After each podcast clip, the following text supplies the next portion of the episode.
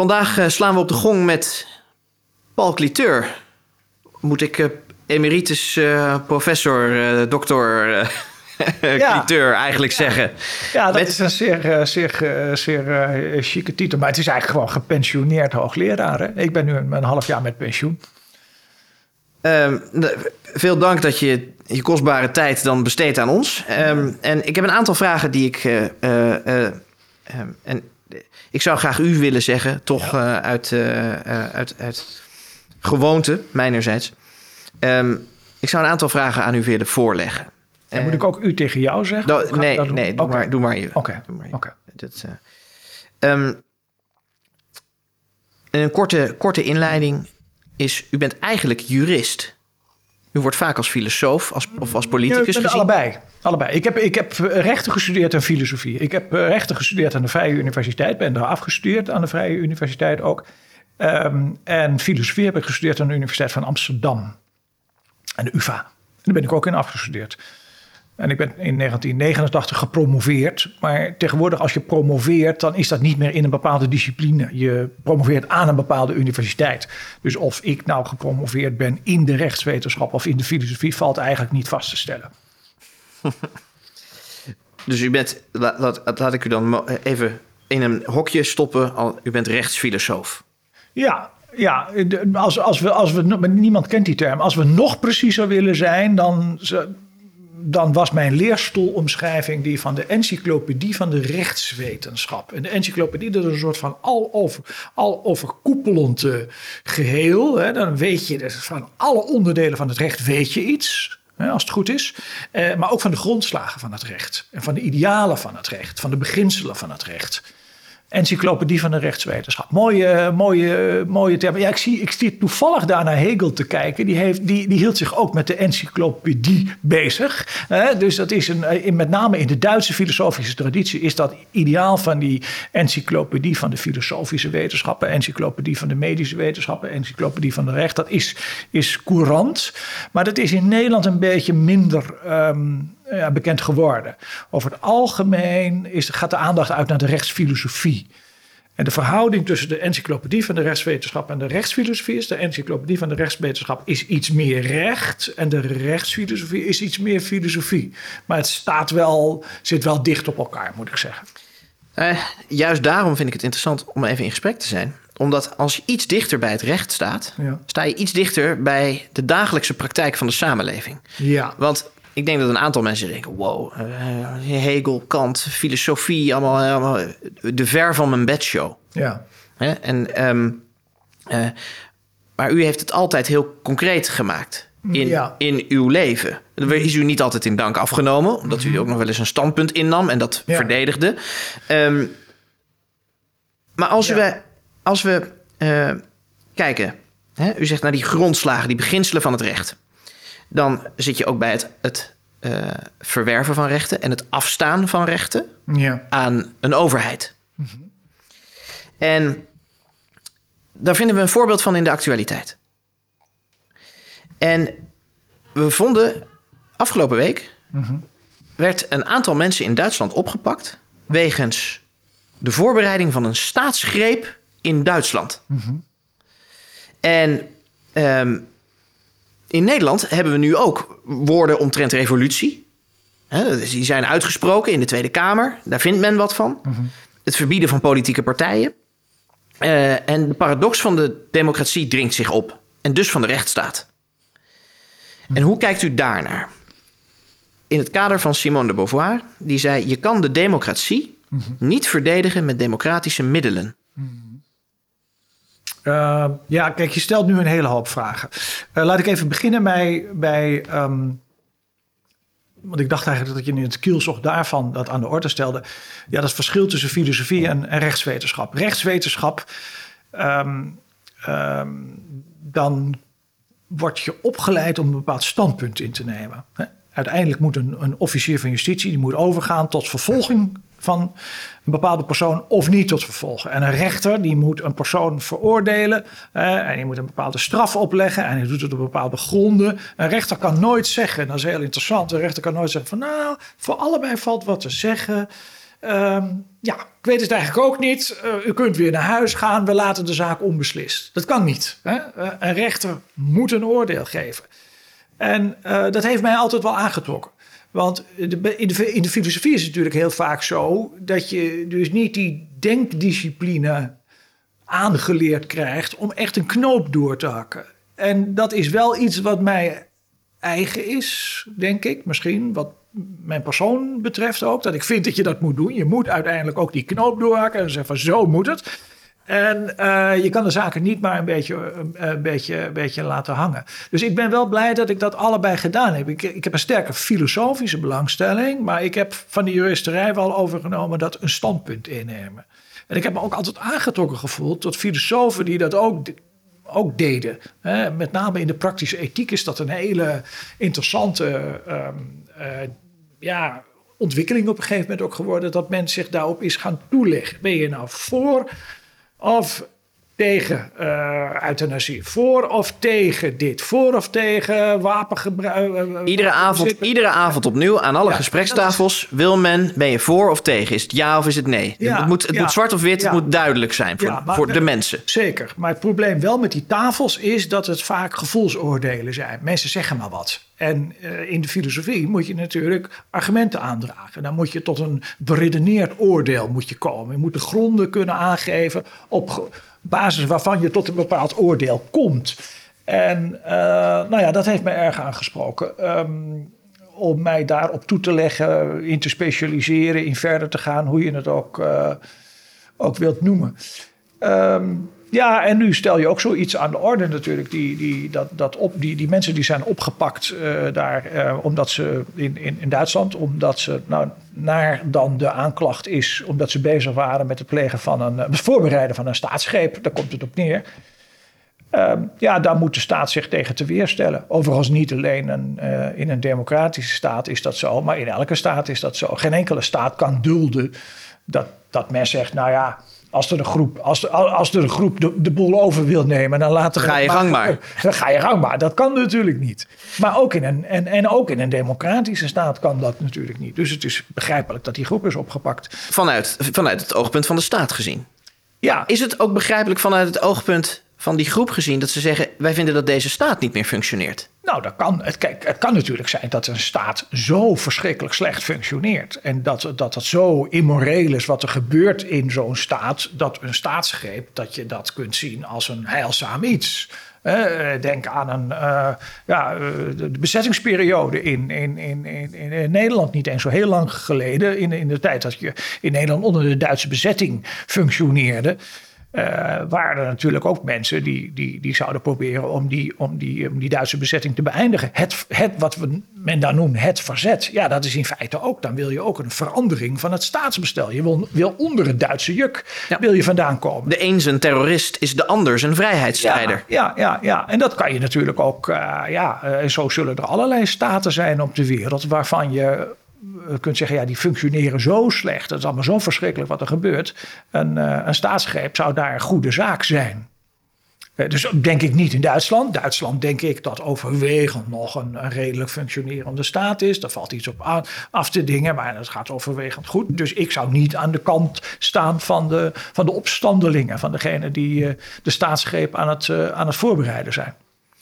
En wat Simone de Beauvoir zegt, van je kan de democratie niet verdedigen met democratische middelen, is eigenlijk in mm. navolging van wat uh, uh, Che Guevara zei van um, uh, er bestaat geen ongewapende revolutie.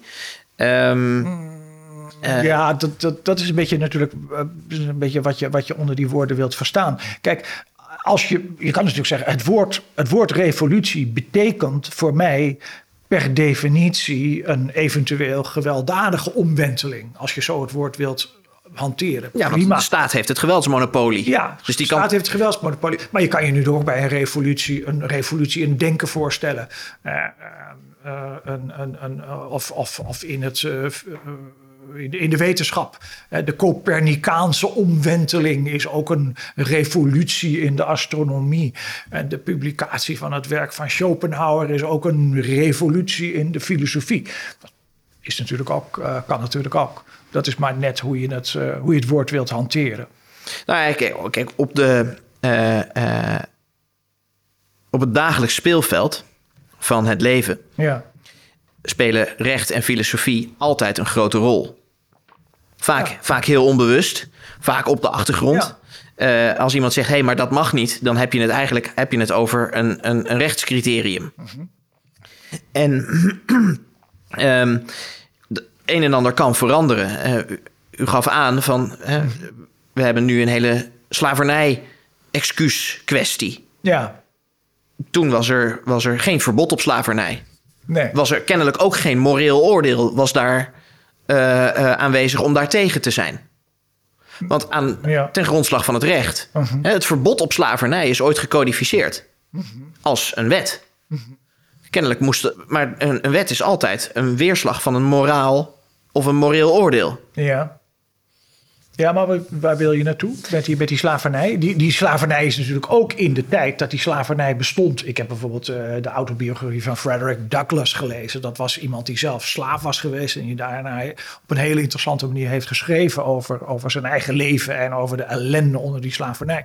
Er is natuurlijk ook altijd wel, zijn altijd ook wel in die periode waarin die slavernij bestond, altijd mensen geweest die daar tegen waren. Die dat hebben ervaren als grof onrecht. Hè? Maar, maar anderen die het ja, hebben laten, laten gebeuren of daar zelfs van hebben geprofiteerd. Maar kijk, dat die slavernij eh, iets afschuwelijks is, dat, eh, daar zijn we het allemaal wel over eens. Hè? Dat is, was natuurlijk vreselijk. Eh, er zijn altijd mensen. Het he- het heeft he- heel lang bestaan, de slavernij, maar, maar, maar er is ook al heel lang kritiek op. En het is natuurlijk iets, iets af, het is een afschuwelijk instituut.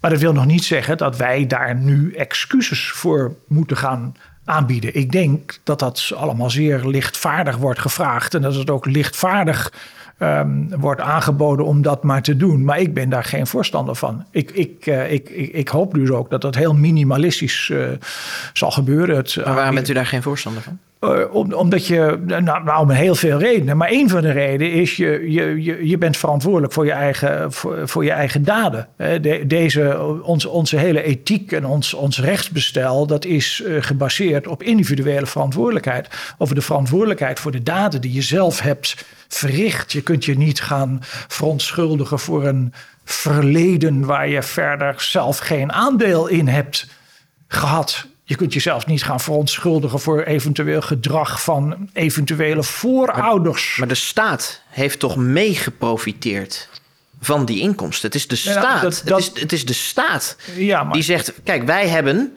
wij hebben, wij, wij hadden de mogelijkheid als staat om hier misschien een moreel oordeel over te hebben. Dat hebben we niet gedaan, want het kwam ons niet zo goed uit. toen, ja. Toen. Dus wij hebben dat geaccepteerd. Dus bijvoorbeeld, ik geef u een voorbeeld. ja. Nu, op dit moment, is er sprake van slavenarbeid in China. En er is sprake van slavenarbeid Ja. in Indonesië. Hi- Hier, ik kan u gewoon diverse winkels aanwijzen waar spullen verkocht worden. En dat gaat van de Apple Store tot kledingwinkels, tot eh, de kobaltmijnen worden, worden bediend door eh, kleine kindjes van vijf jaar oud. Ja. En dat zit allemaal in onze mobiele telefoons, die kobalt. Ja. Dus wij zijn nog steeds onderdeel van slavenarbeid. Nou, dan moet je daar wat aan doen. Maar dat, dat is dus iets anders dan, dan excuses gaan aanbieden voor iets wat in het verleden gebeurd is. Er zijn allerlei praktische problemen ook mee. Wat, wat, wat moet, moet, je, moet je dan eh, excuses gaan vragen van eh Lodewijk XIV? Ik heb toevallig net op de televisie die eh, serie gezien over het, over het Nederlandse ram- rampjaar, hè, 1672. Ja, nou ja, toen kwamen de Fransen hier, die, die, die probeerden Nederland in te nemen. Dat is uiteindelijk niet gelukt. Eh, toen is er natuurlijk, nou, dat was helemaal fout van die Fransen. Ja, daar kunnen ze nu excuses voor, kan je gaan vragen. Je kan excuses van de Spanjaarden gaan vragen voor de 80-jarige oorlog. Je kan, je je kan nog een keer excuses van de Duitsers gaan vragen voor de Duitse bezetting. Ehm, hoe zinvol is dat? Eh, Wij kunnen onze excuses maken aan de, aan de Native Americans... Ja, ja, omdat, we, ja, omdat we Manhattan hebben ingenomen. Ja, ja, wat ik daaraan vrees, dat, dat, is dat, dat wordt een hele ehm, eh, giftige sfeer tussen groepen mensen onderling. Eh, ehm, eh, Maar het voelt zo lekker. sorry? Het voelt zo lekker. Nee, Mensen vinden, nee, nee, nee, mensen vinden het zo fijn. Ja, nee, dat is verschrikkelijk. Ze Maar vinden het zo fijn als er sorry wordt gezegd. Van, Ja, oh, mag maar dan is het... Mag niet. Kijk, dus de, de mensen dus die hier... Kijk, oh, als het nou zo is dat het Koninklijk Huis zou zeggen... nou, we voelen, wij voelen ons als Huis van Oranje enorm uh, schuldig over wat er in het verleden uh, gedaan is door onze voorgangers. En wij willen onze excuses aan, aanbieden. Nou, be my guest, dan kan de koning dat doen. Namens zijn eigen familie bijvoorbeeld. En zo kunnen ook uh, op de, hier, de, de, grachten, de, de, de, de, de adellijke families, die, die, die, en het kan allemaal uitgezocht worden, die een bepaald slavernij hebben, verleden hebben. Dat kan je uitzoeken wie er allemaal. Nou, als, als, zij, als, als die als een nazaat van die betreffende uh, familie dus zich wil gaan verontschuldigen over het uh, gedrag van zijn voorouders, hè, of eventueel herstelbetalingen wil gaan doen, dat hij zegt, nou, ik ga een pandje verkopen en dat, ga ik, uh, hè, dat geld ga ik naar, naar Suriname brengen, of, of, of, of, of bepaalde slachtoffer van, van misschien slavernijverleden, dan, dan moeten ze dat vooral doen. Maar wat, wat vooral niet mag gebeuren, dat vind ik, dat is dat um, de Nederlandse regering, dat die uh, namens de Nederlandse staat, uh, daarmee namens het Nederlandse volk, denk ik toch, excuses gaat maken. En, en eventueel nog in het verlengde daarvan uh, de mogelijkheid gaat openen dat de discussie verder gaat. En dat mensen zeggen, ja, we willen ook herstelbetalingen. Want dat ja, ga je natuurlijk krijgen. Dan mag de Nederlandse ja. belastingbetaler die zegt, ja, maar ik heb hier helemaal niks mee te maken. Ja, die, die gaat betalen. Hè? En, en dan wordt dus die hele, die, dan wordt die zogenaamde schuld, die wordt uitgesmeerd over de hele samenleving. En dan gaan al die adellijke families en het koninklijke huis, die gaan op voet van gelijkheid meebetalen aan, aan, een, arme sloeber die nu uh, de verwarming niet hoger, durft te zetten dan 18 graden, omdat hij anders de rekening niet meer kan betalen. Dat is grof onrecht en dat hoort niet te gebeuren. En de Nederlandse overheid die, die, ja, die bedriegt eigenlijk de, de eigen bevolking op dit moment door. Uh, uh, ja, door, door een heel onhandig optreden. Want we, onze premier die gaat nu straks, die gaat hij dus eerst zeggen, nou die gaat zeggen, nou geen herstelbetalingen. Maar wat er bijvoorbeeld wel komt, en daar ben ik eigenlijk nog, nog meer op tegen dan op die excuses. Wat er wel komt, dat is dus een, een fonds van 200 miljoen voor zogezegd bewustwording over dat slavernijverleden. Ja. Nou, we zijn ons al. We, we, we, kunnen allemaal heel gemakkelijk dat boekje van Frederick Douglass lezen. En de negerhut van Oom Tom. Ik denk dat iedereen zich. Ik iedereen, denk dat iedereen kan zich op de hoogte stellen van een slavernij. Van, van, van, hoe, naar, uh, hoe verschrikkelijk die slavernij was. Daar heb je helemaal niet voor nodig. Nee, maar wat gaan we nu krijgen? Nu gaan we dus krijgen dus dat er 200 miljoen wordt gereserveerd. Waar gaat die 200 miljoen straks naartoe? Nou, die gaat natuurlijk naar ja, allerlei projecten. Naar historici aan universiteiten. En die moeten bepaalde dingen gaan uit te zoeken tussen aanhalingstekens. Want eigenlijk staat al vast natuurlijk wat het resultaat gaat zijn van, uh, van al dat uitzoekwerk. Dus, da, dus je krijgt allerlei, uh, laten we zeggen, de politiek incorrecte onderzoekers, mensen als Piet Emmer. Ja, daar wordt van gezegd: nee, nee, nee, die moeten allemaal weg. He, en er komen allemaal mensen naar voren die, die, die zogenaamde onderzoeksresultaten gaan presenteren na 1, 2, 3 jaar onderzoek, die in feite voorgekookt zijn. Maar zou dus het, dat zou, is zou heel het, slecht. Zou het zo kunnen zijn? Een theorie. Mm -hmm. Dat gezien de alsmaar mm. stijgende belastingdruk mm -hmm. en de alsmaar stijgende vermindering van vrijheden. Wij in Europa krijgen steeds minder vrijheden. We moeten steeds meer betalen. Steeds harder werken. Voor van alles en nog wat. Ja voor de fouten van bureaucraten, voor uh, ja. uh, de bonnetjes uh, van, ja. van andere Europese landen. Mm -hmm. Zou het niet heel handig zijn als je de bevolking heel erg zich schuldig laat voelen? Ja. Want als ze zich schuldig voelen, mm -hmm. dan voelen ze misschien dat je ze aan het beroven bent stiekem. Ja. Dat voelen ze dan minder. Want ja. ze voelen zich schuldig. Dus als je, je moet je schuldig voelen. Daar is, die, daar is dat bewustwordingsfonds voor. Dat bewustwordingsfonds, dat is eigenlijk een, een, een, een fonds om de bevolking murf te maken, te indoctrineren met een bepaald overheidsnarratief, waardoor ze zich schuldig gaan voelen. En waarin ze denken, ja, ja, nou ja. Uh, ze moeten klaargemaakt worden voor die herstelbetaling. Moeten we maar aan meebetalen dan? Ja, dat denk ik wel, ja. Dus, dus ik, ik vind het heel gek dat dat nog zo weinig aandacht krijgt. En dat we, we zijn allemaal gefocust op die excuses. Nou, die excuses zijn niet goed. Je kunt je in beginsel alleen maar verontschuldigen voor je eigen wandaden. Niet voor die van een ander. En ook dus niet voor die Nederlandse staat, denk ik. Dus, dus dat is al een probleem.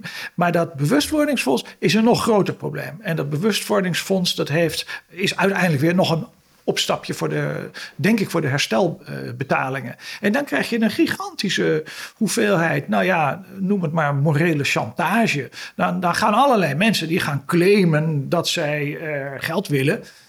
Uh, zonder dat er waarschijnlijk wordt uitgezocht of ze slachtoffers zijn van de slavenhandel. Dan wel dat ze er zelf in betrokken waren. Want ook mensen van kleur waren soms ja, betrokken bij de sla uh, in, in, de slavenhandel natuurlijk. Iemand heeft die slaaf verkocht. Dat moet Het wordt heel ingewikkeld altijd, heel dit, gesprek, dit gesprek als ik zeg... laten we eens naar Rotterdam gaan, naar de haven daar... Ja. En naar, uh, naar de musea daar. En tot de conclusie komen dat degene die het meeste geld verdiende aan de slavenhandel, mm -hmm. dat dat de uh, rederijen waren. Mm -hmm. En dat die rederijen stuk voor stuk in handen waren van koopmansfamilies, Joodse koopmansfamilies. Ja. En dat die allemaal van Joodse origine waren. Oh. Oké, ja, dat wist ik niet, maar inderdaad. Krijg je, die, hadden, die hadden de grote Rotterdamse rederijen. De WIC, ja, ja. die vaarde uit vanuit de haven van Rotterdam. Oké. De VOC, wat prachtig hier, dat, dat Amsterdam wordt dat hè, geprezen, want dat was de, de Oost-Indische Compagnie. Het ging ja. natuurlijk om die West-Indische Compagnie. Ja. Die voer uit van Rotterdam. En uh, de, uh, de rederijen, die die schepen, uh, waar heel veel geld verdiend werd aan deze handel, ja. door het verhuren van die schepen Mm. aan een kapitein of aan een, aan een handelsonderneming. Als je dat in het Rotterdamse archief nazoekt, kom je uit bij allemaal Joodse families. En dan wordt het ineens heel lastig. Want dan hebben, Ja, we, dan hebben we meerdere minderheden. Ja, dan krijg je antisemitisme, dan gaat er nog eens een rol in Dan, spelen. dan, ja, dan ja, wordt het Sidi boos op je. Ja, ja, oké. Dan, heb je. dan heb je meneer Aquasi weer boos op je. Dan is iedereen boos op je, want je bent, ehm, eh, je bent een blanke man en dus schuldig. Ja, En terwijl er natuurlijk heel veel mensen eh, eh, denken van... ja, maar ik heb hier toch niet zo heel veel mee te maken. En dan is de vraag, is het Hm. uiteindelijk... en dat, dan ga je heel ver... Mm. Eh, het uiteindelijke resultaat hiervan is wel dat Europa steeds zwakker wordt. Zowel economisch als moreel. Ja, je, je, je, ga, je, kijk, je, een paar dingen. Dus je, je, je, je, je hebt het dus over, die, over, over huidskleur, over, over blank, eh, dan wel wit. Hè. Um, op het moment dus dat, dat schuld gekoppeld ook gaat worden aan een, een bepaalde huidskleur, terwijl je dat niet hebt uitgezocht hoe dat precies zat eigenlijk met die geschiedenis van al die families en wie, wie, wie, wie, wie, wie in, de, in de verkoop van de slaven zat en wie, wie in, de, in de aankoop van de slaven zat. Als je dat allemaal niet hebt uitgezocht en je gaat het alleen maar ophangen aan, aan huidskleur, dan is dat een nieuwe vorm van, nou ja, dat is wat men dan noemt neoracisme. Het is een nieuwe vorm van racistische, racistisch denken. En dat introduceer je dan als overheid ook maar even. Of ja, niet bewust, denk ik. Want ik, er waren, allerlei, er waren allerlei Afrikaanse stammen die uh, graag de binnenlanden introkken. Ja. om daar andere Afrikanen uh, uh, um, dorpen in te vallen. Hmm. En mensen gevangen te nemen en die vervolgens te verhandelen. Ja. Moeten die dan, moet Congo dan herstelbetalingen aan Namibië gaan doen? Ja, waarschijnlijk wel, ja. ja, ja, ja. Gaan we dat dan helemaal uitzoeken? Ja, ja, ik weet het niet. Nou ja, die 200 miljoen zou, zou met zich meebrengen dat je een hele hoop echt kunt uitzoeken. Maar waar ik dus bang voor ben, dat is dat die 200 miljoen, dat die, dat die, dat die uitgegeven gaat worden aan allemaal mensen met uh, vooroordelen, met preconceived ideas, mensen met uh, een woke instelling. Mensen die er al van uitgaan. Overigens zijn die van harte dat, welkom aan deze tafel hè, bij u en mij. Ja, om, om hun standpunt te maken en te verdedigen. Die, die, die komen vaak niet omdat ze geen belang hebben bij het gesprek. Als jij dus een, een, aan een universiteit bijvoorbeeld een, een, symposium wil organiseren en je wil een discussie krijgen tussen mensen die tegen woke zijn en mensen die pro-woke zijn, de wokies. Wokies komen niet. Waarom niet? Om, omdat zij uh, alleen maar te verliezen hebben bij een debat. Ze hebben geen zin in een gesprek. Um, uh, het, het, het, schip vaart vanzelf de haven binnen. Ze krijgen, ze krijgen de, de, de, de subsidies voor hun projecten. Uh, ze komen via het uh, diversiteitsbeleid, krijgen ze hun symposia ge, gefinancierd. je krijgt je onderzoek gefinancierd wanneer het een, een, een grondslag heeft. Dus die hebben geen belang bij een open en, uh, en rationeel gesprek. Dat is een, een beetje een probleem. Ja. Uh, nou, dat, dat, is wel interessant dat u dat zegt. Want, dat is een, een persoonlijke... Uh, ik, ik, ik, schuif hem even uw kant op. Ja. Als ik mij voorbereid op dit gesprek... Mm -hmm. en uh, ik, ik, kende u al een beetje... dan dan komt neoliberalisme en atheïsme naar voren als iets waar u uw denken op baseert. Ja. En mijn vraag aan u is: is het huidige nihilistische ja, discours eigenlijk, het woke nihilisme, is dat ehm, niet juist het gevolg van neoliberalisme en atheïsme? Het wegwerpen van normen en waarden en de rationele discussie dat, dat er zoiets bestaat als van ja, maar dit zijn feiten, dus die doen ertoe in Ja. een gesprek. Ja, in de zeker, in, in, in, misschien in een zekere zin wel, maar dan eh, in een doorgeslagen vorm. In beginsel eh, vind ik atheïsme en liberalisme wel goed. Ik, ik zal ze even uit elkaar halen. Hè. Laten we even Ja, ja, met twee atheïsme. Ehm, nou ja, atheïsme. ehm, eh, ik, ehm, ik heb het gevoel dat ik een moreel denkend en handelend mens ben. Ik heb ehm, bepaalde normen en waarden over goed en over kwaad. En eh, eh, dan is natuurlijk de vraag waar komen die normen en die waarden vandaan. Ik heb niet het gevoel, en daar begint het atheïsme, dat ik dat ontleen aan een of andere religieuze traditie. Ik heb ook niet het gevoel dat ik dat kan ontlenen aan een bepaald heilig boek. Het is dus niet zo dat omdat in de, ehm, het Nieuwe Testament staat dat ik ehm, aardig moet zijn voor mijn naaste, dat ik het daarom doe. Eh, het is ook niet zo dat als er ehm, eh, in de Koran staat dat je de- hand moet afhakken bij diefstal, dat ik daarom denk van, nou ja, toch eigenlijk wel goed, want in de Koran staat dat, eh, dat, dat er reactie moet zijn op diefstal, dus dan moet het dat ook zijn. Dus ik ben een, eh, geen aanhanger van wat je dan zou kunnen noemen de, de, de goddelijke bevelstheorie van de moraal. De goddelijke bevelstheorie van de moraal die houdt, die houdt in dat, dat iets is goed omdat God dat heeft bevolen. Hè, doorgegeven vaak aan een middelaar, aan Mozes of Jezus Christus of Mohammed. Of die heeft het neergelegd. Hè, die heeft het iemand laten opschrijven in een heilig boek. Iets is goed of kwaad, omdat het in het boek wordt voorgeschreven, dan wel wordt verboden. Dat noem ik de goddelijke bevelstheorie van de moraal. Er is ook een andere theorie die zegt: nee, wat goed en wat kwaad is, dat moet je zelf uitzoeken in het leven. Daar moet je, daar moet je over nadenken. Wat jij ehm, eh, bevredigend vindt. eh, om te doen ten opzichte van je, me- van je medemens. Nou, dat tweede denk ik dat de juiste theorie is. Maar heeft, u, heeft u dat besef, is dat aangeboren of heeft u dat van uw ouders geleerd? en, en de samenleving om u heen?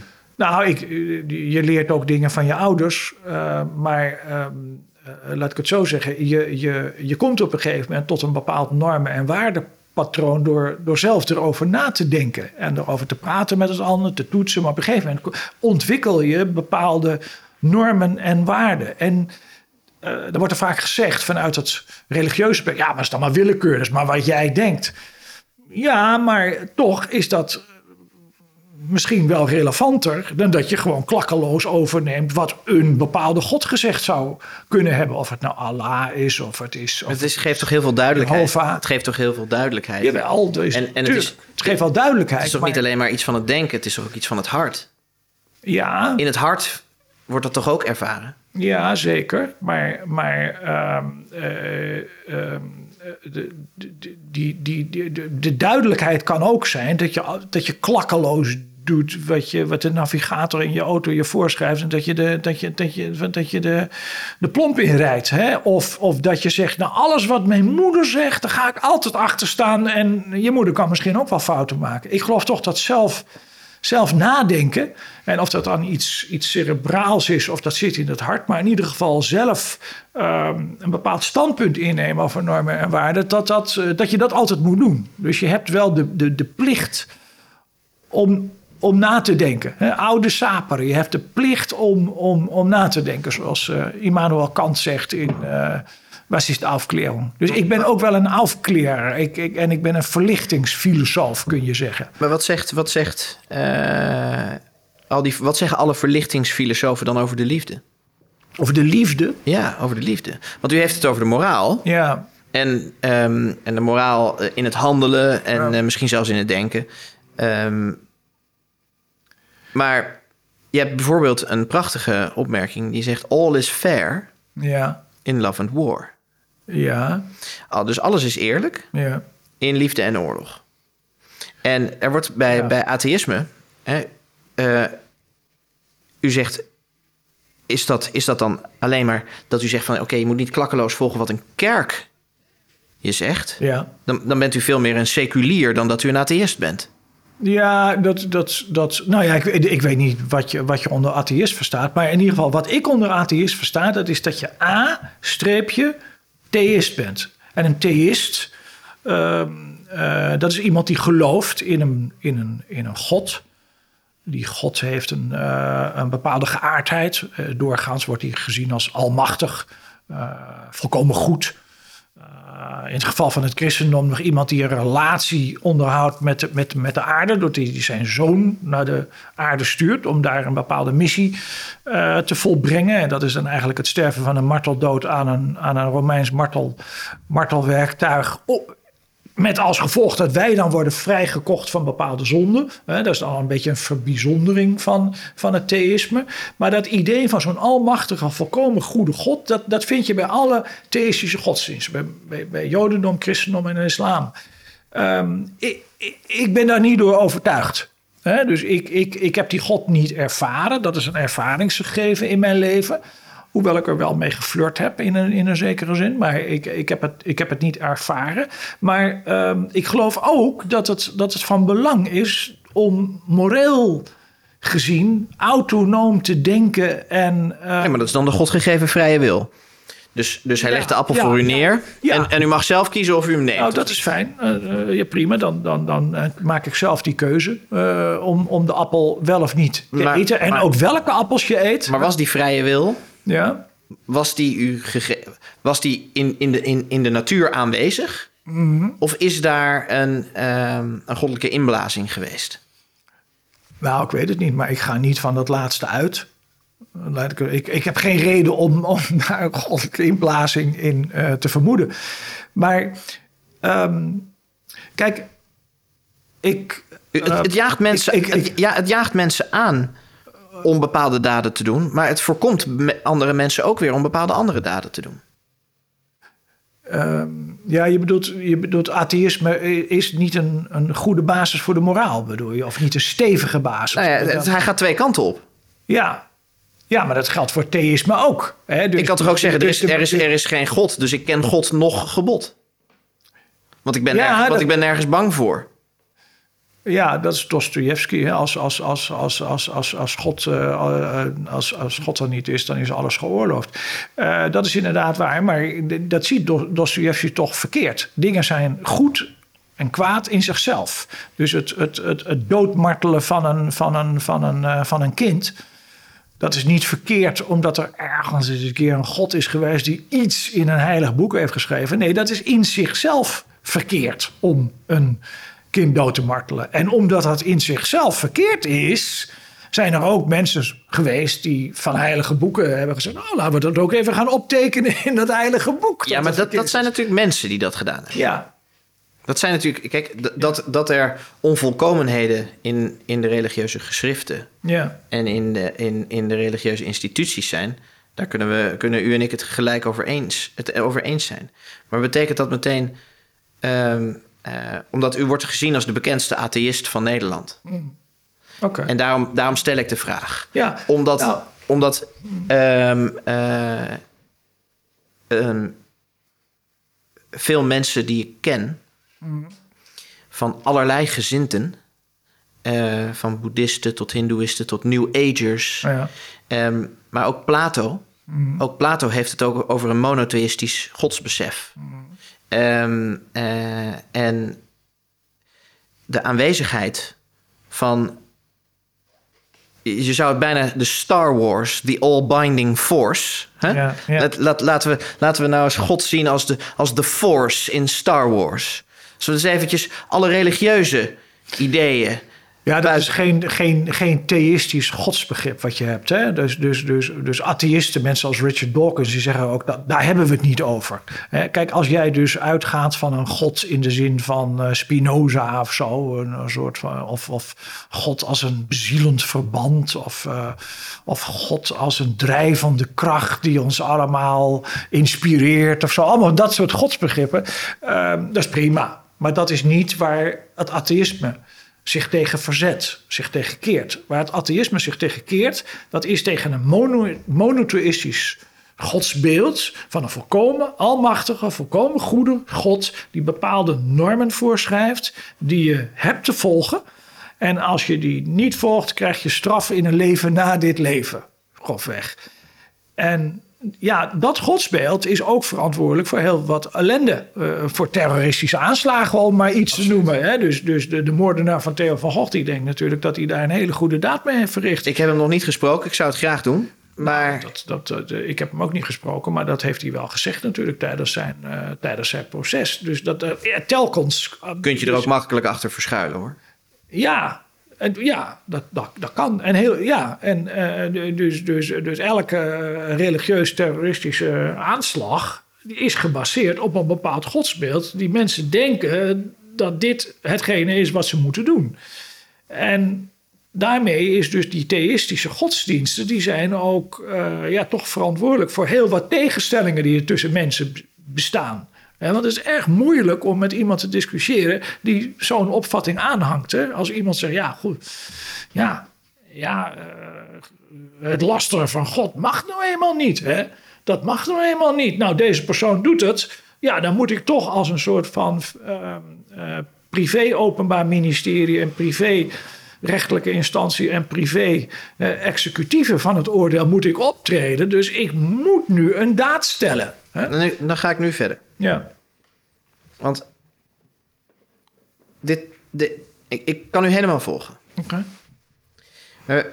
als ik het weer heel praktisch maak, mm. maak, breng ik terug naar deze samenleving. Ja. Op dit moment, in deze samenleving, worden wetten aangenomen democratische wetten ja. binnen een rechtsstaat op basis van uh, ideeën over goed en kwaad. Ja. Want ook, ook het wetboek is eigenlijk een. Dan, daar staat God ook nog in dat wetboek trouwens, tegenwoordig. Um, maar daar staat in wat u wel mag en wat u niet mag. In het wetboek staat. In dat wetboek. Ja. En uh, dat is mensenwerk die, dat, die, dat, die, die wetten interpreteert en uitvoert. En zegt, Ja. dus, dus deze daad, die, die zien we daar, die kan daaronder geschaard worden. Ja. En het is u vast niet ontgaan dat er momenteel heel veel wetswijzigingen zijn ingevoerd. Met heel veel beperkingen van vrijheden. Zeker. En eh, ehm, drastische wijzigingen in, eh, in, in hoe we ons staatsbestel inrichten. Ja.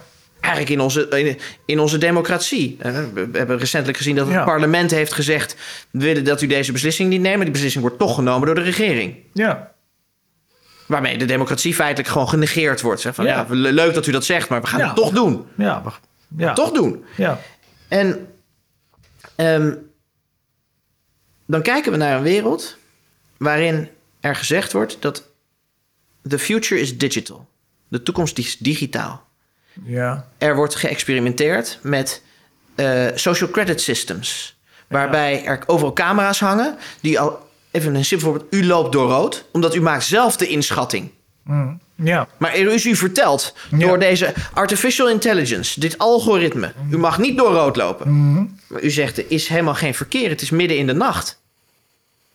Ik heb netjes op het knopje gedrukt, maar het duurt heel erg lang. Ik kijk links, ik kijk rechts. Ik ben een weldenkend mens. Ik kan een oordeel vellen over mijn morele of amorele gedrag om door rood te lopen. En u steekt over. Ja. Want u heeft Ja. als vrijdenkend mens. Ja. Maar binnen 10 minuten is er een paar honderd euro van uw bankrekening afgeschreven. Ja, dat, dat, dat vind ik allemaal zeer eh, eh, verontrustende ontwikkelingen, laat ik het zo zeggen. Eh, ehm, is, je hebt, je hebt is er toch een almachtige God gecreëerd ineens? In de vorm van een Oh, er is een, de- de- ja, ja, ja. Er is ja. ineens een algoritme Ja, die ja, alles ziet, weet. weet. Hij, is, niet- hij, is niet, hij is niet eens almachtig, hij is ook all-knowing. Hij ziet alles, hij hoort alles, hij weet alles. En hij straft al op deze aarde. Hè? Je hoeft niet eerst naar het, hoeft op het leven. Nee, ja, zorg dat het hier een hel wordt. Ja, ja dat, dat snap ik. Dat is. eh, ja, nou ja. eh, ja, die God houden we als atheïsten ook buiten de deuren.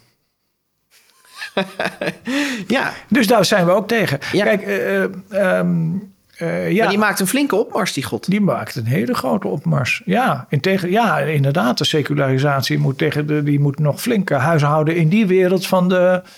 Van de, Ja, we van hebben de, ook weer- de, de, de digitale god. We hebben ja, ook ons ja, huidige koningshuis, die is pro deze godheid.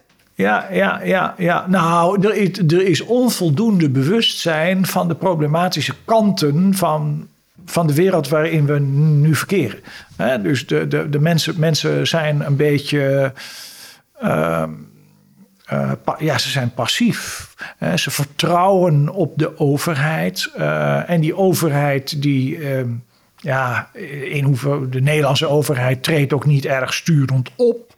Die, krijgen, die krijgen al die plannetjes weer eh, eh, vanuit Europa, de Europese Unie. Dus daar ergens binnen die Europese Unie worden bepaalde waarden en normen worden er ontwikkeld. Eh, die ver- ver- vertalen zich in bepaalde richtlijnen. Die richtlijnen worden klakkeloos overgenomen door de Nederlandse overheid. En de Nederlandse overheid komt en zegt van ja, ja, sorry hoor.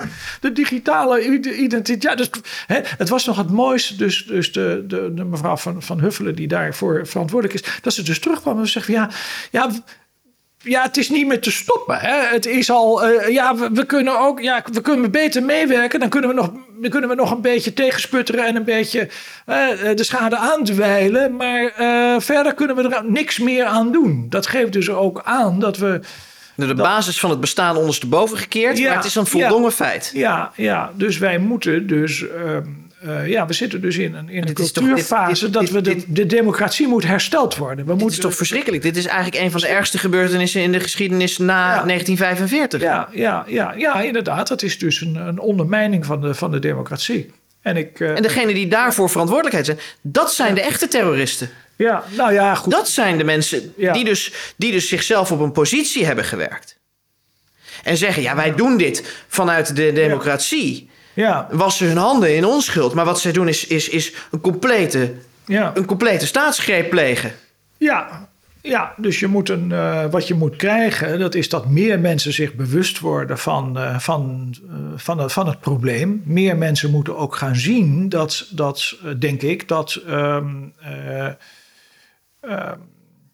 eh, kijk, eh je bent ook jurist, hè? dus artikel 42 lid 2 van de, van de grondwet, dat zegt de ministers zijn verantwoordelijk. De ministers zijn verantwoordelijk. Dat is het uitgangspunt van ons, onze constitutionele democratie, zeiden we vroeger. Tegenwoordig zeggen we van de democratische rechtsstaat. Het uitgangspunt is de ministeriële verantwoordelijkheid.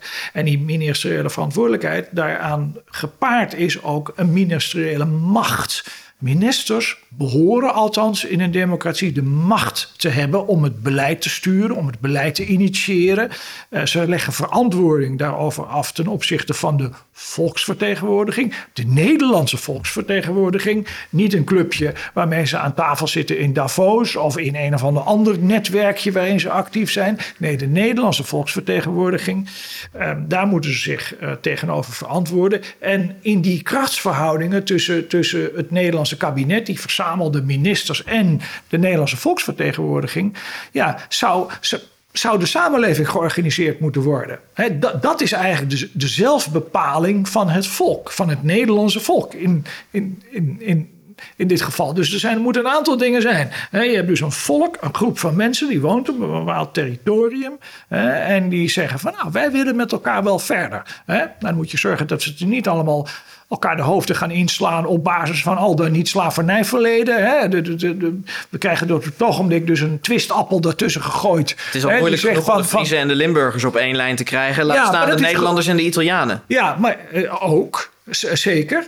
Ehm, maar eh, dus je moet, in Nederland, je moet dus een bepaalde, be- bepaalde volksgemeenschap hebben. Een gemeenschap van mensen die hier woont op een bepaald geografisch grondgebied. En die met elkaar iets tot stand willen brengen. Nou, die hebben bepaalde leiders. Dat horen ministers te zijn. En die hebben een volksvertegenwoordiging die dat, dat geheel dan weer controleert. Nou, dat hele systeem is op alle fronten staat dat tegenwoordig onder druk. Dus die Nou ja, het is- ministers nou, ik die vind dat u heel mild bent. Het is, het is, Ja. het- kijk, ik ben iets jonger dan u als, als jurist, maar ik kijk, Ja. hier, hè, ik, ik kijk hier naar en ik zeg, het, is, het wordt totaal overboord gezet. Het is voorbij. Ja, Ja, ik, ik, ik, ik hou altijd. Ik vind het gewoon een, een, persoonlijke eigenaardigheid van mij. Ik ben een poezelige persoon. Dus ik vind het altijd leuk om in understatements te praten. Dus dat doe ik ook altijd. Hè. Ja, dit, dit, ja, jij zegt verstandig hoor. Is verstand, is verstand, is verstand. Maar jij zet U wordt nog wel eens ergens uitgenodigd op een feestje en ik, ik bijna niet meer.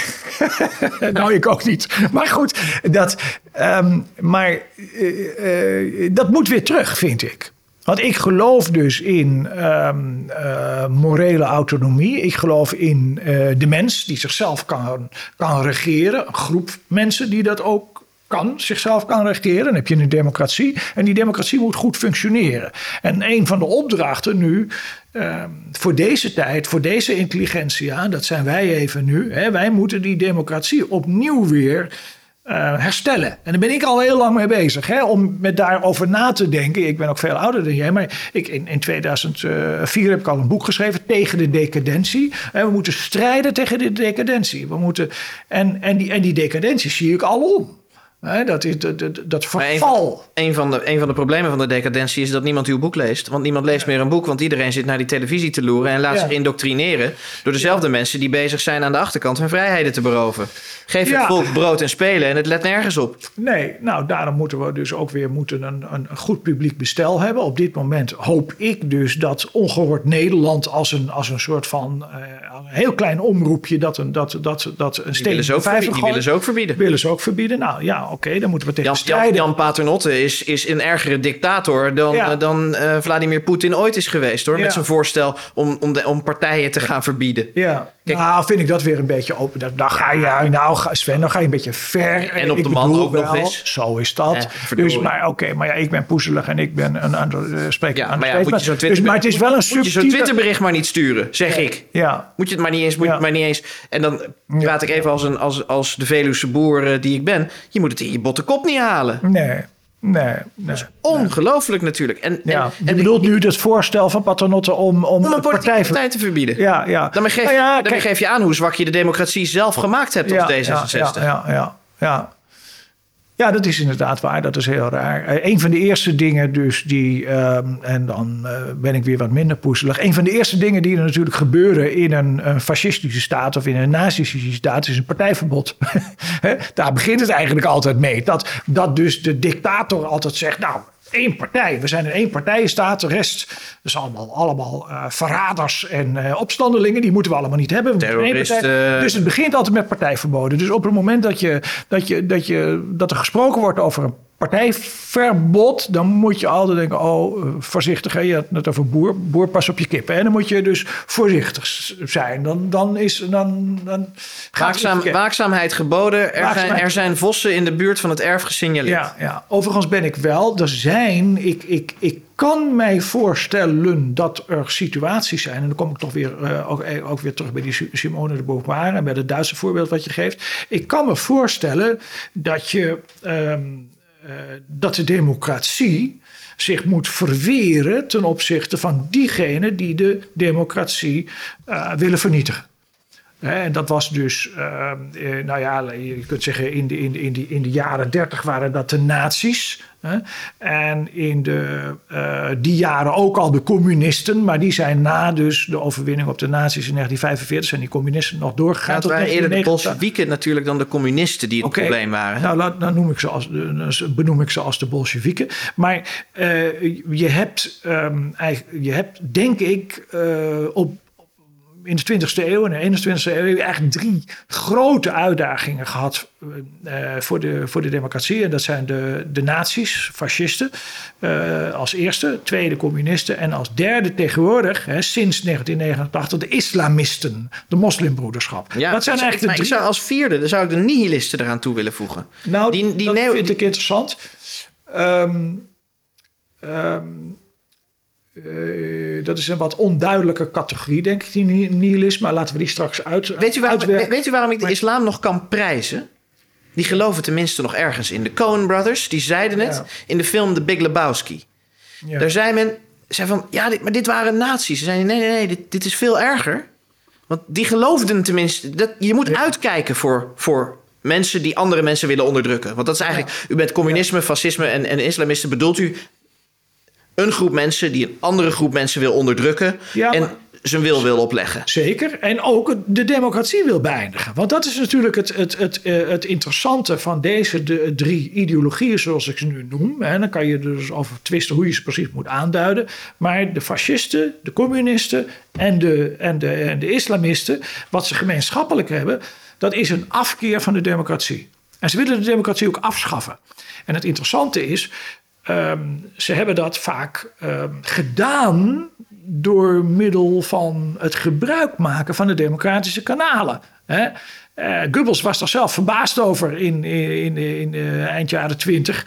Dat, uh, dat ze gewoon. Ze zeiden toch wie ze waren. Ze gingen de democratie afschaffen. Toch was het zo dat de democratie een rode loper heeft uitgelegd. En heeft gezegd: Nou ja, jullie, uh, als jullie de meerderheid halen, oké, okay, nou dan kan je de democratie afschaffen.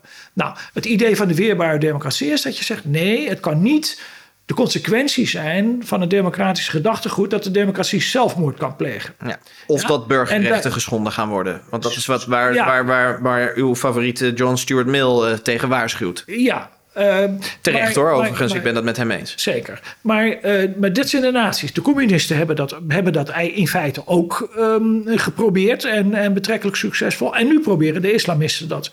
En ik kan ja, me dus die laatste groep heeft tot op heden nog de minste fysieke slachtoffers gemaakt. Want de communisten en de fascisten, ja, die hebben de meeste moordpartijen uh, uitgericht. Men vergeet wel eens Zeker. hoeveel schade het communisme heeft aangericht aan mensenlevens. Absoluut. Maar, maar we willen het ook niet zover niet laten komen. Maar, dat, maar, je hebt maar als, maar als zo'n zo'n rare man, uh, ongeveer van uw leeftijd, en een stuk minder uh, poezelig. Um, als zo'n rare man zegt: You will own nothing.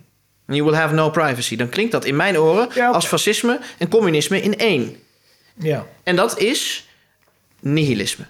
Ja, ja, oké. Okay. Dus de, de, de, de, de ideologie die er op het ogenblik nu gecultiveerd wordt in Davos bij het World Economic Forum. Inclusief, is, inclusief onze minister-president, inclusief uh, de ja. Canadese uh, ja. minister-president, inclusief meneer Macron uit Frankrijk, ja, okay, inclusief mevrouw Merkel, ja, inclusief koningin Maxima. Ja die daar graag komt. En die zegt van, ja, nee, maar het is maar een praatclubje. Onbegrijpelijk. Onbegrijpelijk. En ook een Traison de Klerk van de alle staatsrechtsgeleerden, politicologen, eh, die dat ook herhalen hè, aan de universiteit. Heel gek. We hadden het net over, uh, om het even heel, we gaan het even heel down to earth uh, te maken. Dus dat artikel 42, lid 2 van de Nederlandse grondwet. Even weer terug naar onze uh, fundamentele tekst, de foundational tekst van de, van de Nederlandse constitutionele orde. Dat is de grondwet, artikel 42, lid 2. Die ministers zijn verantwoordelijk, maar daar gaat vooraf. De koning is onschendbaar. De koning is onschendbaar. Betekent, die koning moet zich niet met de politiek bezighouden. En dan hoeven wij die koning ook niet te kritiseren. Dat is eigenlijk de gedachte van de koning is onschendbaar. Nou, uh, dat betekent dus ook dat die koning zich niet met politiek moet bemoeien. Die moet niet allerlei riskante dingen gaan doen. Hè. Ook, ook, ook niet excuses dus gaan maken voor slavernijverleden, wat sommigen dus wensen. Dat kan een koning niet doen. Maar hij moet ook niet zijn echtgenoot natuurlijk allerlei opstuwen in de vaartuigvolken om, om, om over microkredieten uitspraken te doen. En, en, voor chippen en, van kinderen. Chip, veel, ik, nou, micro, microkredieten voor, voor Afrikanen vind ik eh, best een nobel streven hoor. Dat ja. vind, ik, vind ik nog wel een koningin waardig. Ja. Uh, ja, uh, overigens, overigens vind ik niet je moet mensen waarschuwen tegen het nemen van krediet. Want uh, ja. ja. uh, failliet op krediet is een, een goed boek. Ja. Ehm, uit de jaren tachtig. Iedereen gaat failliet op krediet. Dat is nou net het hele idee. Ja. Um, dat hebben die domme boeren helaas ook niet door. Dat ze eerst leningen en volgestouwd worden met leningen van de Rabobank. En vervolgens komt er wetgeving uit Brussel. En dan ja. kunnen zij hun leningen niet meer terug te betalen. En de bank zegt, ja, maar wij maken de beslissingen niet. Ja. Nee, maar ze zitten wel met elkaar aan tafel. Ja. En dat is nou, oké, als je dat dus, dus, dus deze groep, ik vind dat een hele, hele valide, uh, interessante aanvulling ook die je geeft. Dus, dus als we het even samenvatten, we hebben dus historisch gezien hebben we de uitdagingen gehad van fascisme, communisme, islamisme. Is overigens nog steeds een uitdaging, maar daar is dus nu ook wel globalisme, nihilisme of hoe je het ook wilt noemen, is daar ook voor in de plaats gekomen. En dat is zeker zo, uh, zo interessant, omdat dat zich uh, tooit in de, met de veren van de democratie. Ja. Want men zegt natuurlijk, ja, wij moeten een partij verbieden, want we moeten de democratie redden. Ja. Dat, dat ja. zegt men. Ja, en dat is nu het gevaarlijke. Ja. Dit keer komt het monster niet met een staalhelm Nee. of een tulband Ja. of een, een rode ster. Maar het komt vermomd als de buurman Ja. die u heel vriendelijk zegt... ja, maar ik doe dit voor jouw bestwil. Ja, precies. Ja, En dat maakt deze ja, vijand aanzienlijk gevaarlijker. Ja. En dan hebben we dus een rechtsstaat. Hè, u als encyclopedist van, eh, van, eh, van, van het recht. Eh, u, u haalde net artikel 42 lid 2 aan. Mhm. Kent u dan ook artikel 11? 42. Artikel Twee- 42 ja, lid oh, 2, pardon, ja. Ik zei 32? Ja, nee, ik weet niet wat je zei, maar 42 lid 2. dat ja. is van belang. Ja. Moeten mensen thuis... Veel belangrijker dan de discussie over artikel 120 grondwet. Helemaal met u eens. Ja. Maar artikel 11 van de wet Algemene Bepalingen. Oh ja. Ja, De- ja. De rechter spreekt recht volgens de wet. ja, ja. Dat Maar- is goed. Ja, Maar u weet, net als ik, omdat wij rechten hebben gestudeerd, Ja. dat er veel meer is dan de wet ja, om recht te spreken. ja. Dus maakt dit de rechter eigenlijk feitelijk wel onafhankelijk of slechts een uitvoerend orgaan? Want dat zie je heel veel terug in het bestuursrecht, ja, waar, waar, waar de rechter marginaal toetst. ja, Je ziet, essentiële staatsrechtelijke vragen zegt de rechter, ja, ja, ja, als het niet in de wet staat, kan ik er niks mee. ja, De burgerlijke rechter, die, die is eh, leidelijk. Dus die zegt van, nou, ik kijk hoe, hoe, hoe presenteert u het aan mij... en dan gebruik ik de wet een beetje om een, een situatie te interpreteren. Maar vooral dat staatsrecht, dat bestuursrecht... is volstrekt ontoegankelijk om voor een burger... om de staat, dus om een, om een geweldsloze revolutie... Hè? Ja. Het staatsrecht en het bestuursrecht Ja. zouden eigenlijk middelen moeten zijn voor een individuele burger of voor een groep burgers om een geweldsloze revolutie mogelijk te maken. Daar zou het bestuursrecht voor zijn. De Algemene Wet Bestuursrecht is daarvoor geschreven. Om het bestuur, het openbaar bestuur, in de, in de tang te houden. Maar ik heb er nu 15 jaar rechtspraktijk op zitten. En ik zie rechters alleen maar zich verschuilen achter die, dat gedachtegoed van artikel 11. Ja, maar Oh. staat niet in de wet, meneer. Ah, ja. Dus ik ga, er niet, ik ga er niet over. Dan, de- dan moet u bij de politiek zijn, meneer. Dan moet u een politi- politieke partij oprichten. Wat voor zaken doe je dan? Bestuursrechtszaken, maar Oh, ook, maar ook ehm, eh, ehm, eh, burgerlijk recht. Mhm. Eh, dus vorderingen vaak tegen banken. Dus ja. Nou. ik, ik, ik, pre- ik vertegenwoordig altijd de underdog. Een burger tegen de staat, kansloos. Een burger tegen een bank, kansloos. Oké. Maar ik help ze toch. Ja. Want soms is er wel iets uit te halen nog. Ja, mag hopen van wel zeg. Want anders zit, zit ik met een heel eh, eh, een een droefgeestig man aan tafel. Of een doorzetter. Ja, een doorzetter. Ja, Iemand- maar goed, enig succes moet je toch wel eens af en toe een heel Ja. klein. eh, Er moet, moet, er moet toch wel een kleine, kleine glimmers of hope zijn om. eh, Ik, ik, ben, ik ben geen atheïst, dus ik... ik, ik God favors the brave.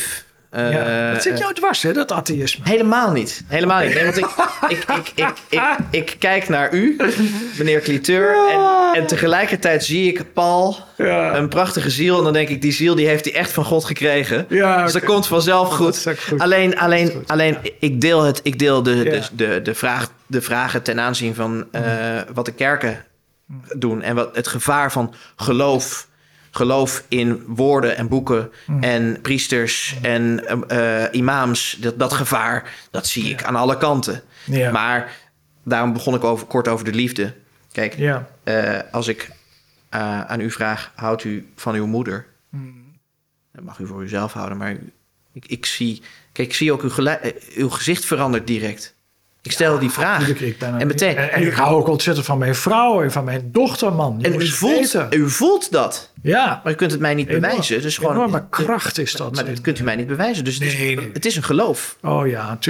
dat. Dat het, het ja, nee, maar in die zin is er ook heel veel geloof. Kijk, weet je wat het is? Ehm, eh, ja, we moeten misschien niet te lang over het atheïsme, maar dan nog één opmerking. Kijk, het atheïsme, dat ehm, heeft natuurlijk op een gegeven moment ook een beetje een slechte naam gekregen door het marxisme en leninisme, waarbij het een soort van materialisme werd. Kijk, wel. nou het maakt- werd een heel dor, maat, eh, Ja. hele dorre wereldbeschouwing waarin er geen geen ruimte is voor schoonheid en inspiratie en kunst. Maar dus het, dat, dat heeft een negatieve gevoelswaarde. Nou ja, goed. b- Misschien is er ook dat soort atheïsme, maar het is niet mijn atheïsme. Mijn atheïsme is A-theïsme. Ik heb niet dat theïstisch godsbeeld van die almachtige of voorkomen goed. Maar laten we eens naar dat God. marxisme gaan. Want dat, Ja. dat is namelijk wel degelijk een geloofsstructuur geworden. Ja, ja dat, dat, dat, Een levensgevaarlijke geloofsstructuur. ja, het is een ja. godsdienst hoor, dat marxisme. absoluut. Ja, You will own nothing. Ja, cultuurmarxisme met name. Dus het marxisme wat toegepast op de culturele sfeer. Hè, eh, waarbij dus ehm, eh, dat hele model van, van onderdrukkers en onderdrukten helemaal geuniversaliseerd is tegenwoordig. Hè. En dat zien we ook weer in die slavernijdiscussie. Eh, dus er zijn boze, gemene mensen die, die anderen willen onderdrukken. En tegenwoordig ben sta je al aan de verkeerde kant als je niet meedoet met die hele riedel over dat, over dat, slavernij, over dat slavernijverleden. Als Want je in feite ben ik twijfel nu hebt al- bij de discussie. eh, Nee, u, u bent ik af. Ben nu al, ik ben nu al af, hè? U bent ja, af. Ja, Daarom zit u met mij aan tafel en niet, en niet bij een of ander fatsoenlijk televisieprogramma. Precies, absoluut, absoluut. Ja. Nou ben ik zo, zo, zo, dat- gelukkig maar ben ik alweer zo blasé dat ik denk, ja, ik heb het allemaal wel gehad en zo. Dus ik, ik zit liever bij jou. Hè? Dat, dat, dat is gewoon zo. Maar dat, dat is een- wel een vraag over. ehm, over. U zegt van nou, ik, ik ben. Ik, ik, hè, dat, dat zie je vaker. Dat mensen zijn ze wat ouder, dan kunnen ze zich iets makkelijker uitspreken. Dan zijn ze. Ja, Dan, dan, dan zijn ze van. Goh, hè, ik, ik, ik, ja. ik heb niet meer per se rekening te houden met wat de universiteit nou van mijn uitspraken vindt. Zeker. Of wat eh, ehm, de goede gemeente van mijn uitspraken Ja. eh, ja, vindt. ja, ja, ja. En ehm, ja, ja. Dan, heb ik, eh, dan heb ik een vraag over. eh, die, die dus er heel ver vandaan lijkt, maar er heel dichtbij ligt. Mhm. Want u heeft zichzelf ooit opgeworpen als, als iemand die de dierenrechten hoog in het vaandel heeft. Mhm. ja. Daarmee bent u feitelijk ook iemand die zegt, letterlijk, ik verdedig de underdog. Want de dog, Ja, de dog als, als- dier, als die kan zichzelf niet verdedigen. ja. Die kan zichzelf niet verdedigen. Nee, de, kip, de kip ook niet. Nee, De, eh, de koe niet. nee. Ehm, ehm, hoe, moet ik, hoe moet ik uw ideeën over dierenrechten dan interpreteren? Want in de natuur bestaat eigenlijk alleen het recht van de sterkste. Ja. De, natuur, de natuur kent geen moord. nee. De natuur kent echt geen moord. Er is geen moment dat die tijger of, of die leeuw die die antilopen pakt... dat hij denkt, ik ben hier een moord aan het begaan. Er is ook geen rechter die zegt van... nou, ik, trek, ik ga even mijn toga halen. Ik ga, ik ga hier iets van vinden. Nee. Er is hoogstens een hyena die zegt... jij hebt die antilopen gepakt. Ik jaag jou weer weg. Ik pak die antilopen van jou af. Hmm. En in de tussentijd gaan we ook jouw welpjes nog opeten. Dat kan nog lukken. Hè, Kijk naar The Lion King. Interessante film. Maar in, de, in de natuur is toch helemaal geen recht? Waarom, waarom Nee. er zitten de dieren toch helemaal niet op te wachten... op, op, op iemand die zegt van... nou, ik ga uw rechten verdedigen. Eh, nou, dat, dat, dat, dat, dat weet ik niet of die, of, die, of die dieren erop zitten te wachten. Maar ehm, ik moet even nadenken hoe ik de beantwoording van deze vraag begin. Want het is een hele ingewikkelde vraag. Kijk, het eerste wat ik even afgeef is dat ik heb een boekje geschreven... Darwin, Dier en Recht. En ik heb dat gedaan ehm naar aanleiding van het werk wat er over ehm, dierenrechten verscheen in de Anglo-Saxische wereld, met name Peter Singer, die als uitgangspunt nam ehm, het lijden.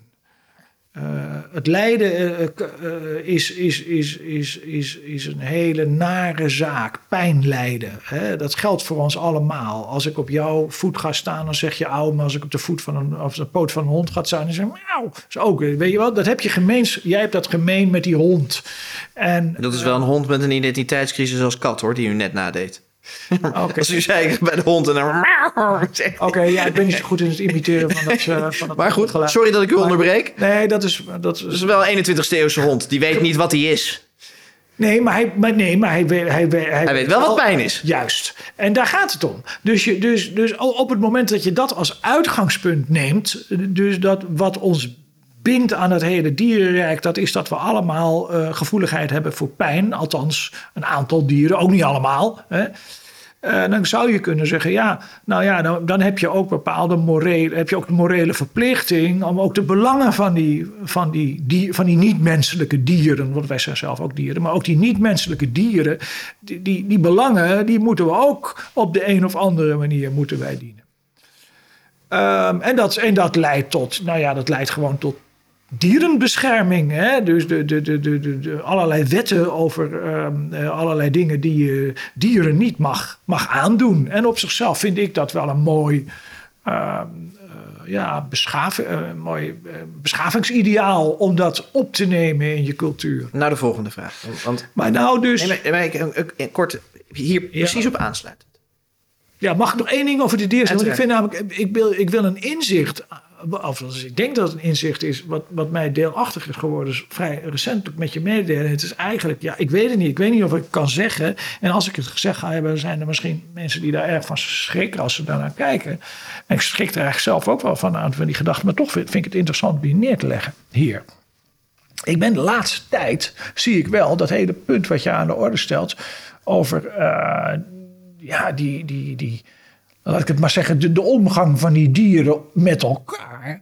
Nou, daar lusten de honden geen brood van, hè?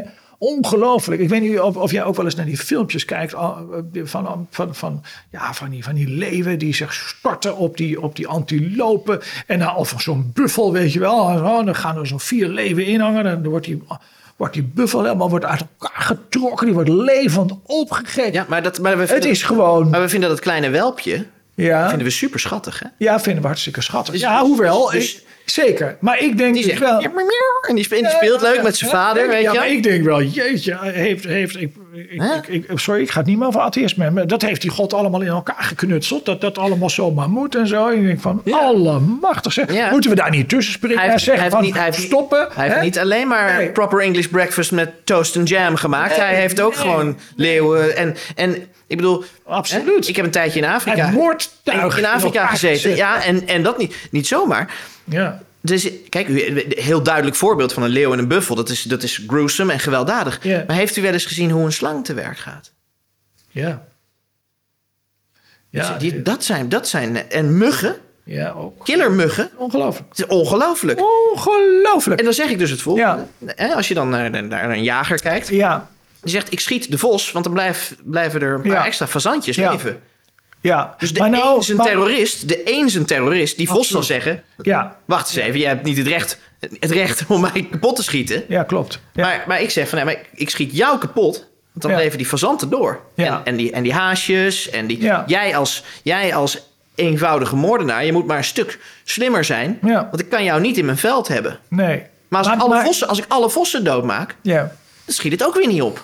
Nee, maar je zit, ja, ja, ja, ja, maar je blijft helemaal eh, nu in het hele tra- traditionele denken nog even zitten. Want nu komt dus mijn suggestie. Hè?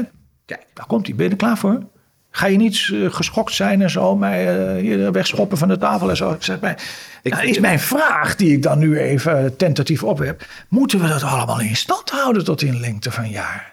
Want dat is eigenlijk wel, wel wat we doen. Hè? We zijn allemaal bezig met natuurbescherming. We zeggen, oh. En als die, als die leeuw die, die, die buffel uit elkaar aan het trekken is, dan zeggen we, ja, zeggen we, ja, dat is de natuur, hè, zeggen we dan. Hè? Of Tennyson, nature, eh, red and tooth and claw. Eh, ja, dat is nou eenmaal zo. Maar ja, dat is, ja, dat is de natuur. Maar je denkt eigenlijk wel, dat is echt, echt recht, gek. Ik bedoel, als het ene volk het andere volk uitmoordt in een bepaald land, dan plegen we humanitaire interventies en we stoppen met die handel. Maar met, die, met dat dierenrijk, eh, ik wil niet zeggen we dat verheerlijken, maar we doen er ook niks aan. En ik moet je zeggen, ik heb nou zoveel van die filmpjes gezien. Ik begin op het punt te komen en ik denk, ja, Opruimen en asfalteren. eigenlijk wel, ja. De hele natuur gewoon. Nee, maar dan kom je wel op uit, hè? Ja, je komt er wel op uit. En ik zie dus... Grote parkeerplaats van maken. Nou ja, ik bedoel, we hebben al die opnames hebben we nu allemaal gemaakt. Op, op- Ja. die- al die filmpjes zijn allemaal te bekijken. En, en eh, voor, dan kunnen we nog... Dan kunnen we, We weten nu hoe vreed ze zijn. Precies. Tijd om er een einde aan te maken. Eigenlijk wel. Of ja, ja, ja. Of is het heel gek? Ja, Dus dan is die. Anders moet je het er even uitknippen. Dan is die Uit- uit- digitale toekomst weer beter. Gewoon- gewoon- Ja, Wat was maar het? is zo ernstig wat je allemaal ziet. Wat we dus, kijk, vroeger met luipaard op schoot, dat is van ver voor jouw tijd, dan werd die natuur altijd afgebeeld op de, op de meest schattige manier. Maar met al die nieuwe filmpjes die je allemaal ziet. Hè, het is afschuwelijk wat je allemaal ziet. Hè, en dan gaan er ook nog mensen op safari. Want dan zie je ook allemaal die filmpjes. Ja. Dan zitten ze met die auto's zitten ze Ja. te klikken. Hoe die, hoe, die, hoe, die, hoe die leeuw dus daar aan, aan, aan, ravage Safari, safari. Dat is ongelooflijk. En, en, en daarom ben ik ergens ook wel blij met hele hoge brandstofprijzen. Want niet iedereen moet ook. Hè.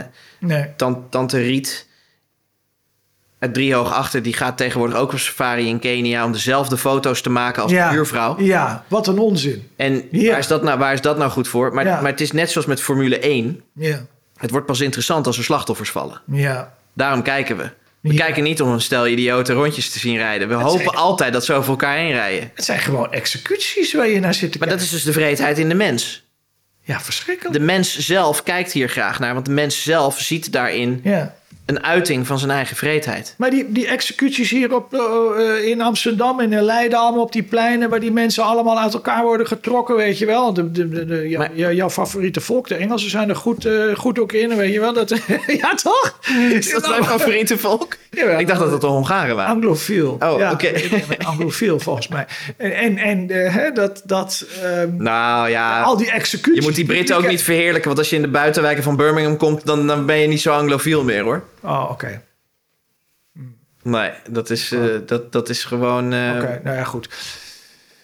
Ja, Mijn hemel. Dus, dus eh, weet u dat mijn idee achter de Gong Gong Club was dat we het een beetje positief gingen maken en Ja. dat we het over oplossingen gingen hebben. nou, ik heb, ik heb een radicale oplossing net aan de hand gedaan. Hè? Of die heb jij eigenlijk geformuleerd met allemaal asfalt in. Dat was wel radicaal. Dat was ook een oplossing. Maar goed. Precies, zuurstof uit blikjes gewoon moet kunnen. Ja. Want die bomen, dat zijn eigenlijk dat zijn dat ook moordenaars, hè? Bomen. Bomen. Oh, Ja. In welke zin? Nou, als de ene boom groter groeit en hij, hij spreidt zijn dek uit, dan sterven Ja. jonge boompjes die sterven af. Ja, ja, ja maar die, die weten niet dat ze sterven. Is dat zo? Dat denk ik. Hoe, ver gaat, hoe ver gaat bewustzijn dan volgens u? Dat weet ik niet. Dan moet je aan de biologen vragen. Ik ben geen bioloog. Maar, maar het is wel zo. Dus mijn... Een plant, een plant scheidt toxische stoffen uit Ja. op het moment dat hij voelt dat er een hapje van hem genomen wordt. Dus die plant, die plant, die reageert. Er wordt een hapje voor, door een insect. Ja, Insect, Ja. bladluis. Bladluis neemt een hapje van het blad. Ja. Het blad scheidt een toxische stof uit om de bladluis weg te jagen. Ja, dus, hij, de- ja maar dus- dat dus is de- een bepaalde reactie. En je weet niet of er een pijnsensatie is bij de, bij de plant. Dat weet je niet. Nee, we hebben dat gesprek nog niet kunnen voeren met planten. Nee, nee, nee, nee, dat is ook gewoon. En bij, bij een dier kunnen we het wel zien. Ja, zeker. He- Heel goed. Want dat, die, die, die, die hond, en ik ging dus op zijn poot staan, die heeft dezelfde soort reactie. No offense, uh, mens. Maar Ja. als jij dat hebt, je zou zeggen, auw, weet je wel. Je, je, geeft een bepaald soort re- reactie. En omdat, jij, omdat jouw reactie lijkt op de reactie van de hond, denk ik van, nou ja, die hebben allebei eh, bepaalde pijnsensaties. Ja. En jouw reactie, die kan ik weer duiden, omdat als je op mijn voet gaat staan, ik dan wel die innerlijke pijnsensatie heb. Dus goed, nadat we, nadat we de, de, de bossen hebben gekapt en de natuur hebben geasfalteerd en het dierenrijk hebben geëlimineerd, ja, hoe brengen we dan de democratische rechtsstaat terug? ja, door, door eh, dat, dat we, we gaan inderdaad naar een positief, eh, positief eh, punt toewerken. Nou, door bewustwording. Laten we nou eens om te beginnen die 200 miljoen voor het bewustwordingsfonds gaan Die- die- aanwenden. Die Duitse voor- Rijksburger die waren zich al bewust van de nood van de Duitse democratie. Die zien, die zien in Duitsland Ja. dat niemand deze winter het warm heeft. Deze, deze mensen die... die, eh, Ja. die, die, eh, Als je, als je leest waarom ze dit hebben gedaan, want dat, Oh. dat verschijnt niet in het nieuws, hè? ah, interessant. Nee, dat verschijnt niet in het nieuws. Nee, maar die Rijksburgerbeweging die bestaat al Ja. heel lang. Die wordt als Oh. extreem rechts neergezet. Ja. Dat is een leugen. Er zitten absoluut in, extreem rechtse infiltranten in. Oké. Maar het concept hierachter is dat de democratie heeft afgedaan. Omdat het de essentiële burgerrechten Ja. en de essentiële verworvenheden van het, van het nationale volk. Ja. Eh, eh, Oké, ja, heeft zien verwoorden. Ja, en zegt van: oké, dus wij, wij hebben. ons volk heeft het koud deze winter. Ja. Omdat onze politiek leiders allemaal de verkeerde beslissingen nemen. Ja. Ik snap Dus wij komen op voor de rechten van onze eigen bevolking. Ja. Maar ze worden natuurlijk, natuurlijk zal, eh, eh, eh, zal iemand zeggen van ja, maar die mensen hebben alleen maar foute bedoelingen. Er zullen vast foute bedoelingen bij zitten. Maar kijk nou eens, aan. Iemand pleegt dit, eh, iemand pleegt niet alleen maar een staatsgreep omdat hij denkt, nou laten we eens met een, met een groepje de macht omver. Dat, dat krijg je niet zomaar voor elkaar. Nee, er is altijd wel onvrede. Die Hier zit een ja. diepere laag van onvrede die waarschijnlijk nog terecht is ook. Oké, Die waarschijnlijk nog terecht Ja. is ook. Want het volk heeft het moeilijk. absoluut. Een deel van het volk Ja. misschien heeft het moeilijk. En die heeft onvrede. Ja. En die onvrede, die moet zich kunnen uiten. Want anders gaat die, gaat die, gaat die rotten. Dus hoe ga je nou begrip tonen? Hè? Bewustwording is er al. Kijk, ik snap dat wij een gesprek hebben en dat we daarmee hopen de bewustwording te vergroten bij mensen. Maar geloof me, de meeste kijkers van ons programma, die zijn zich al lang bewust van de problematiek die wij hier als een stel semi-intellectuelen aan het bespreken zijn. Ja. U bent, u, bent een, u bent een volledige en ik ben een quasi en dan zijn we samen zijn we een semi-intellectueel Ja. hier aan tafel. We hebben bewustwording, zeker weten. Maar als die bewustwording er is, Ja. dat verandert helemaal niets. Dat verandert niets. Nou ja, als er maar, maar genoeg, genoeg mensen zijn. Hè? Dan gaat de democratie zijn werk weer doen. Ja, ik bedoel, ik, ik, ik, ik geef ook geen garanties af. Maar het is het enige wat we hebben, Sven. We moeten, we, ja, ik bedoel, eh, kijk, jij gaat toch weer achter zo'n microfoon zitten. Ik ga ook achter zo'n microfoon zitten. Ik ga zo'n boek schrijven, zo'n artikel schrijven. Daaruit blijkt toch dat er ergens nog een beetje een vleugje hoop is bij ons. Dat we iets ten goede kunnen doen. Toch? Ja. Dus je hebt heel veel, ik, ik, ik spreek dan heel veel Ja, anders met mensen die zeggen, het heeft allemaal helemaal Nee, geen zin. kun je En dan gaan- oprollen, dan kun je Ja. een, chip, een chip implanteren en, ja, nee, maar jezelf... ze- jezelf ja, maar dan gaan die mensen toch weer een boek schrijven. En dan gaan ze vertellen wat er allemaal verkeerd is en zo. En daar, daaruit blijkt dat, ze, dat er toch nog ook wel in hun handelen... eh, geven ze aan dat ze toch wel hopen dat er iets eh, ten goede gekeerd kan worden. En dat heb ik ook. En eh, ja, en ook als dat niet zo is, dan is het gewoon leuk om... eh, om de problemen te analyseren. ja, om er nog wat geluid te maken bij al die ellende om je heen. Nou, ehm, laten we hopen dat we het overleven met zo min mogelijk pijn. Ja, En een beetje, en een beetje, een, beetje, een beetje in de warmte, niet te veel kou. Hè? Ja. Ja, u kwam binnen en u zei... eh, jongens, wat is het koud? Het is koud. En toen, toen wou jij zeggen, nou, je krijgt het nog veel kouder. Ja, binnen, binnen- binnenkort heb je geen... eh, heb je, zeker hier in Amsterdam, die, die leiding gaat zo dicht. Ja, het is ongelooflijk. Ongelooflijk. Ja. En is, is, is kijken, is kijken eh, hoe gewelddadig jij dan wordt eh, met We gaan het zien. knokken, knokken om een beschimmelde boterham. Ja, we gaan het zien. Ja, Laten we hopen dat het uitblijft, zo is dat. maar wees er maar op voorbereid. Oké, Dankjewel. dank je.